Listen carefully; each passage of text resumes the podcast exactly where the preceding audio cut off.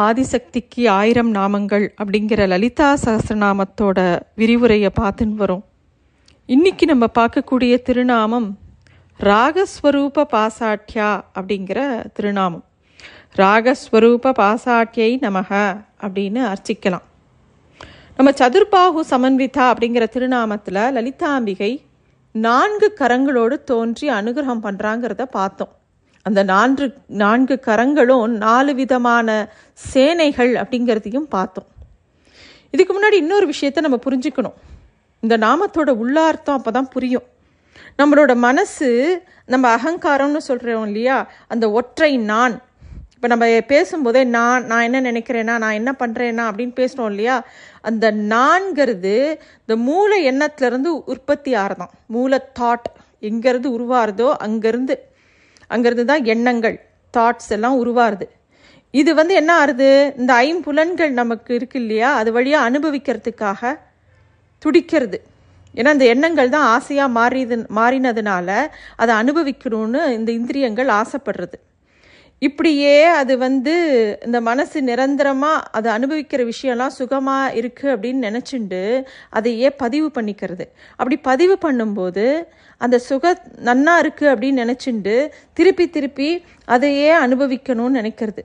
இந்த மனசு தொடர்ந்து செய்கிற விஷயத்தை தான் பந்தம் அப்படின்னு நம்ம சொல்கிறோம் இந்த பந்தத்தை தொடர்ந்து தக்க வச்சுக்கிறதுக்கு அதுக்கு தொடர்ச்சியாக அதுக்கு ஏதாவது ஒரு விஷயத்தை கொடுத்துட்டே இருக்கிறத வாசனை அப்படின்னு சொல்கிறோம் இந்த வாசனைங்கிறது திருப்பி திருப்பி எழுந்து ஒரு கர்மாவுக்கு அதுக்கப்புறம் இன்னொரு கர்ம வினையும் அது வந்து உருவாக்கி கொடுக்கறது.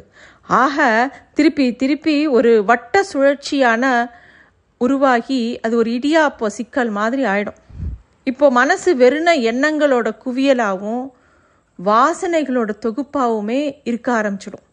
இப்போ மனசுக்கு எது வேணும் எது வேணாம் அப்படின்னு தெரியாமலேயே நிறைய உணர்வுகளையும் அந்த உணர்வுகளால் பாதிக்கப்படுறதையுமே மனசு வழக்கமாக்கி வச்சுன்றோம். இந்த சுழற்சிக்கு தான் கர்ம வினைன்னு பேர். இதிலிருந்து தான் எல்லாரும் மாட்டிக்கக்கூடிய ஒரு விஷயம். இந்த ஜீவனானது இதுக்குள்ளேயே உழன்னு இருக்கும் ஆனால் ஜீவனோட உயர்ந்த லட்சியம் என்ன தெரியுமா? இதிலிருந்து வெளியில் வரணுங்கிறது தான் இப்போது இந்த கர்மவினை உருவாகிறதுக்கும் வெளிப்படுறதுக்கும் வேற ரெண்டு விஷயம் இருக்குது மூலமாக வேர் மூலம் எல் அப்படி வேணால் வச்சுக்கலாம். அதுக்கு வந்து ஒன்றுக்கு ராகம் இன்னொன்றுக்கு துவேஷம்னு பேர். அதாவது விருப்பு வெறுப்புன்னு சொல்கிறோம் இல்லையா? ராகம்னா விருப்பு துவேஷம்னா வெறுப்பு. இதோட அடிப்படையில் தான் எண்ணங் எண்ணங்களோட அமைப்பே இருக்குது இப்போ ஆசை கோபம் காமம் மோகம் லோபம் மதமாச்சரியம்.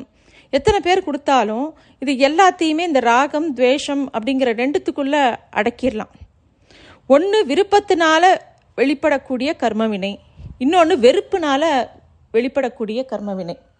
இப்போ நம்ம அந்த காமம் மோகம் லோபம் இது மூணு ராகம்ங்கிற விருப்பத்தினால வெளிப்படக்கூடியது. அதே குரோதம் மதம் மதமாச்சரியம் இது எல்லாமே வந்து வெறுப்புங்கிற துவேஷத்தினால வெளிப்படக்கூடியது. ஆக இது எல்லாத்துக்கும் மூலமாக என்ன இருக்குன்னு பார்த்தோன்னா ஆசைங்கிற எண்ணம் தான் இருக்குது இதுக்கு இந்த இந்த அகங்கார வடிவத்தில் அது இருக்கான் இப்போ திருப்பி நம்ம விஷயத்துக்கு வருவோம். இதுக்கு முன்னாடி நம்ம சொன்ன திருநாமத்தை பார்க்கணும். உத்தியத் பானு சஹஸ்ராபா அப்படிங்கிற நாமத்தை பார்க்கணும். அதில் என்ன பார்த்தோம்? ஆத்ம தரிசனம் அப்படிங்கிறது அம்பிகையோட தரிசனம் இந்த ஆத்மா இந்த ஜீவனுக்கு கிடச்சிடுறது. இந்த ஜீவன் தன்னையே மீறி அந்த ஆத்மஸ்தானத்திலே திளைச்சின்னு இருக்கான் மெல்ல மெல்ல அந்த மனசுங்கிறது காணாமல் போகிறது அப்படி ஒரு ஜீவனுக்கு ஆத்ம தரிசனம் கிடைச்சதுக்கு அப்புறமா மேலே சொன்ன அந்த விருப்பும் வெறுப்பும் அதாவது ராகத்வேஷங்களும் அதிலிருந்து விரிஞ்சு விரிஞ்சு பரவக்கூடிய எல்லா விஷயங்களும் ஜீவனோட கட்டுப்பாட்டுக்குள்ளே அப்போ தான் வருது. ஏன்னா தனக்கு மேலே இருக்கக்கூடிய பெரிய சக்தியை அவன் பார்த்துடுறான். இது வரைக்கும் மேலே சொன்னபடி ஆசை கோபம் மோகம் காமம் இது எல்லா விஷயமும் இதுக்கு மேலே இருக்கக்கூடிய அம்பிகையோட கட்டுப்பாட்டில் தான் இருக்குங்கிறத ஒரு ஜீவன் அப்போ தான் தெரிஞ்சுக்கிறான். இன்னொரு விதமாக சொன்னோன்னா நம்மளுடைய விருப்பையும் வெறுப்பையும் அம்பிகை வந்து தங்கிட்ட பாசமாகவும் அங்குசமாகவும் தன் கையில் ஏந்தின்ட்டு இருக்கா? அதை தரிச்சுட்டு இருக்கிறத நம்ம பார்க்குறோம் நம்மளுடைய விருப்பங்கிற குதிரை அவளுடைய பாசத்தை மீறி ஓடவே முடியாது. அதே மாதிரி நம்மளுடைய கோபம்ங்கிற யானை அவளுடைய அங்குசத்தை மீறி ஓடவே முடியாது. சரி இது எதுக்கு குதிரை யானைன்னு நம்ம சொல்கிறோம் விருப்பங்கிறத குதிரையாகவும் கோபம்ங்கிறத யானைன்னு எதுக்கு சொல்கிறோம் அப்படின்னு பார்க்கணுன்னா விருப்புங்கிறது குதிரை மாதிரி வேக வேகமாக நம்ம நினச்சதெல்லாம் நடக்கணும்னு செயல்படுமா? அந் அந்த மாதிரி ஒரு ஆசைப்படுமா? ஒரு மேலே நம்ம நினச்சது கிடைக்கலன்னா அதுவே உள்ள உள்ள அடக்கி அடக்கி நம்ம மனசுக்குள்ள அதுவே ஒரு கோபம் மாதிரி பெரிய உருவம் கொண்டு உள்ளே உட்கார்ந்துருக்குமா? யானை மாதிரி. ஆக விருப்புங்கிறத குதிரையாகவும் வெறுப்புங்கிறது கோபங்கிறத யானையாகவும் உருவப்படுத்தி சொல்கிறான் ஆக இந்த குதிரையை அம்பாளுடைய பாசத்தினாலும் அந்த யானை கோபங்கிற யானை அங்குசத்தினாலையும் கட்டுப்படுத்தப்படுறது. இந்த ராகஸ்வரூப பாசாட்யா அப்படிங்கிற இந்த நாமத்தில் இருக்கக்கூடிய பாசம் இங்கே என்னங்கிறத இதிலிருந்து நம்ம தெரிஞ்சுக்கலாம். அஸ்வாரூடா அப்படிங்கிற அம்பிகை இந்த இடத்துல இருந்து தான் ஆவிர்வவிக்கிறாளாம். அஸ்வம் அப்படின்னா குதிரைன்னு அர்த்தம்.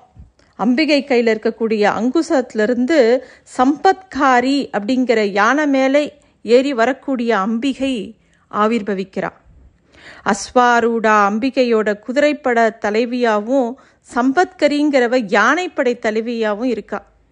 நம்முடைய ஆசையும் விருப்பத்தையும் சரியான அலைவரிசையில் சரியான கட்டுப்பாட்டுக்குள்ளே இருந்தால் அந்த சக்தி தான் அஸ்வாரூடா அப்படின்னு அர்த்தம்.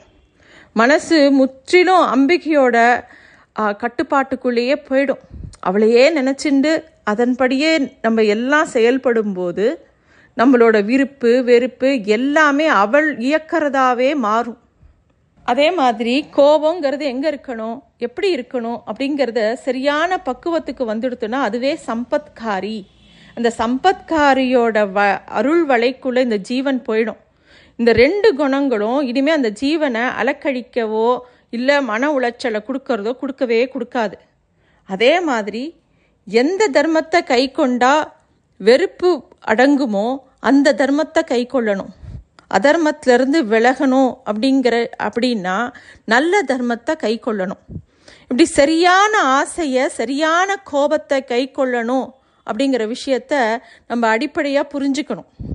இதை நம்மால் முடியுமா அப்படின்னா அதாவது நம்மளோட மனசால் முடியுமா அப்படின்னா அது கண்டிப்பாக முடியாதுங்கிறது தான் உண்மை. அதை அன்பிகையோட கையில் தான் இருக்குது அவகிட்ட கொடுத்துடணும்.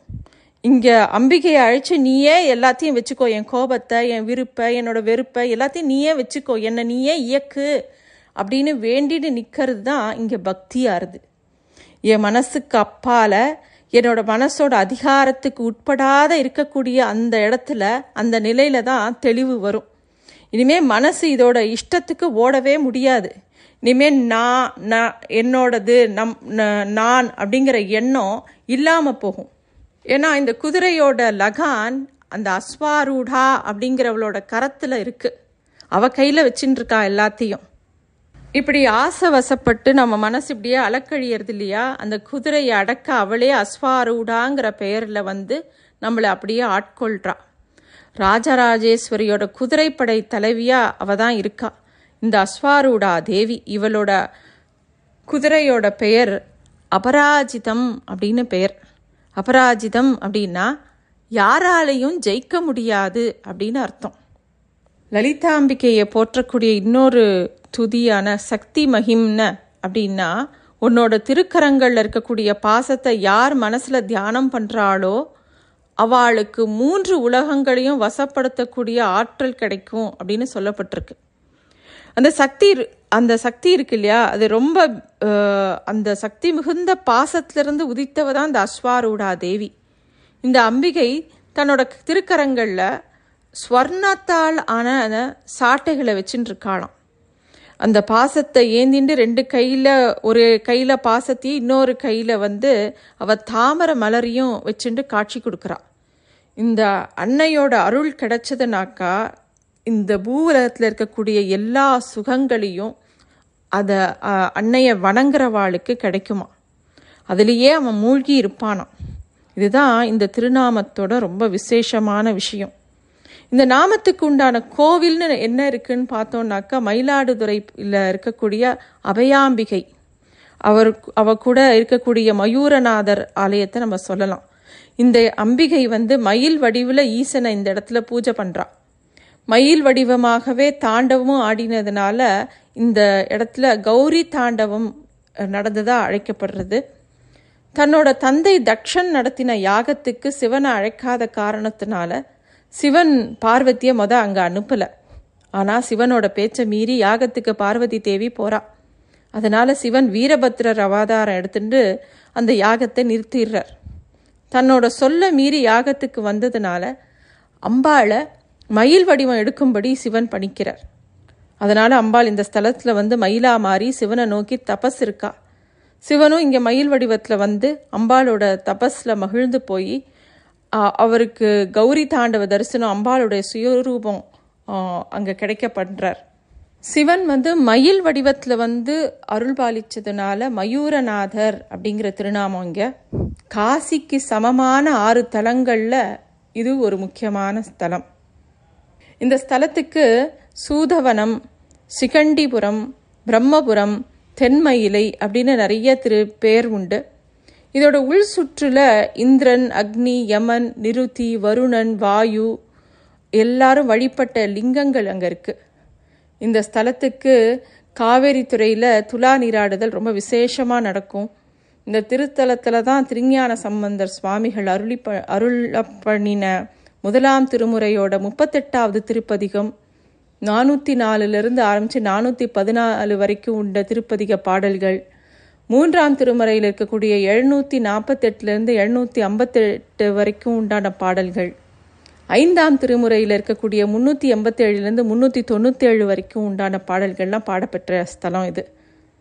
கங்கை மாதிரி காவேரியும் ரொம்ப சிறப்பான ஒரு நதி. ஐப்பசியில் முதல் நாள் அன்னைக்கு முதல் முழுக்கு அமாவாசை அன்னைக்கு அமாவாசை முழுக்கு. மாத கடைசியில் ஆள் அன்னைக்கு கடமுழுக்குன்னு மூன்று நாட்களையும் காவேரியோட தென்கரை கரையில் மாயூரநாதர் மாயூரம் ஐயாரப்பன் காசி விஸ்வநாதர் படித்துறை விஸ்வநாதர் பஞ்சமூர்த்திகளோடனும் வடக்கரையில் வேதாரண்யேஸ்வரர் அப்படிங்கிற வள்ளலார் பஞ்சமூர்த்திகளோடும் காவேரி துலா கட்டத்தில் காட்சி கொடுக்குறா. இந்த நிகழ்ச்சி ரொம்ப சிறப்பாக நடக்கும்.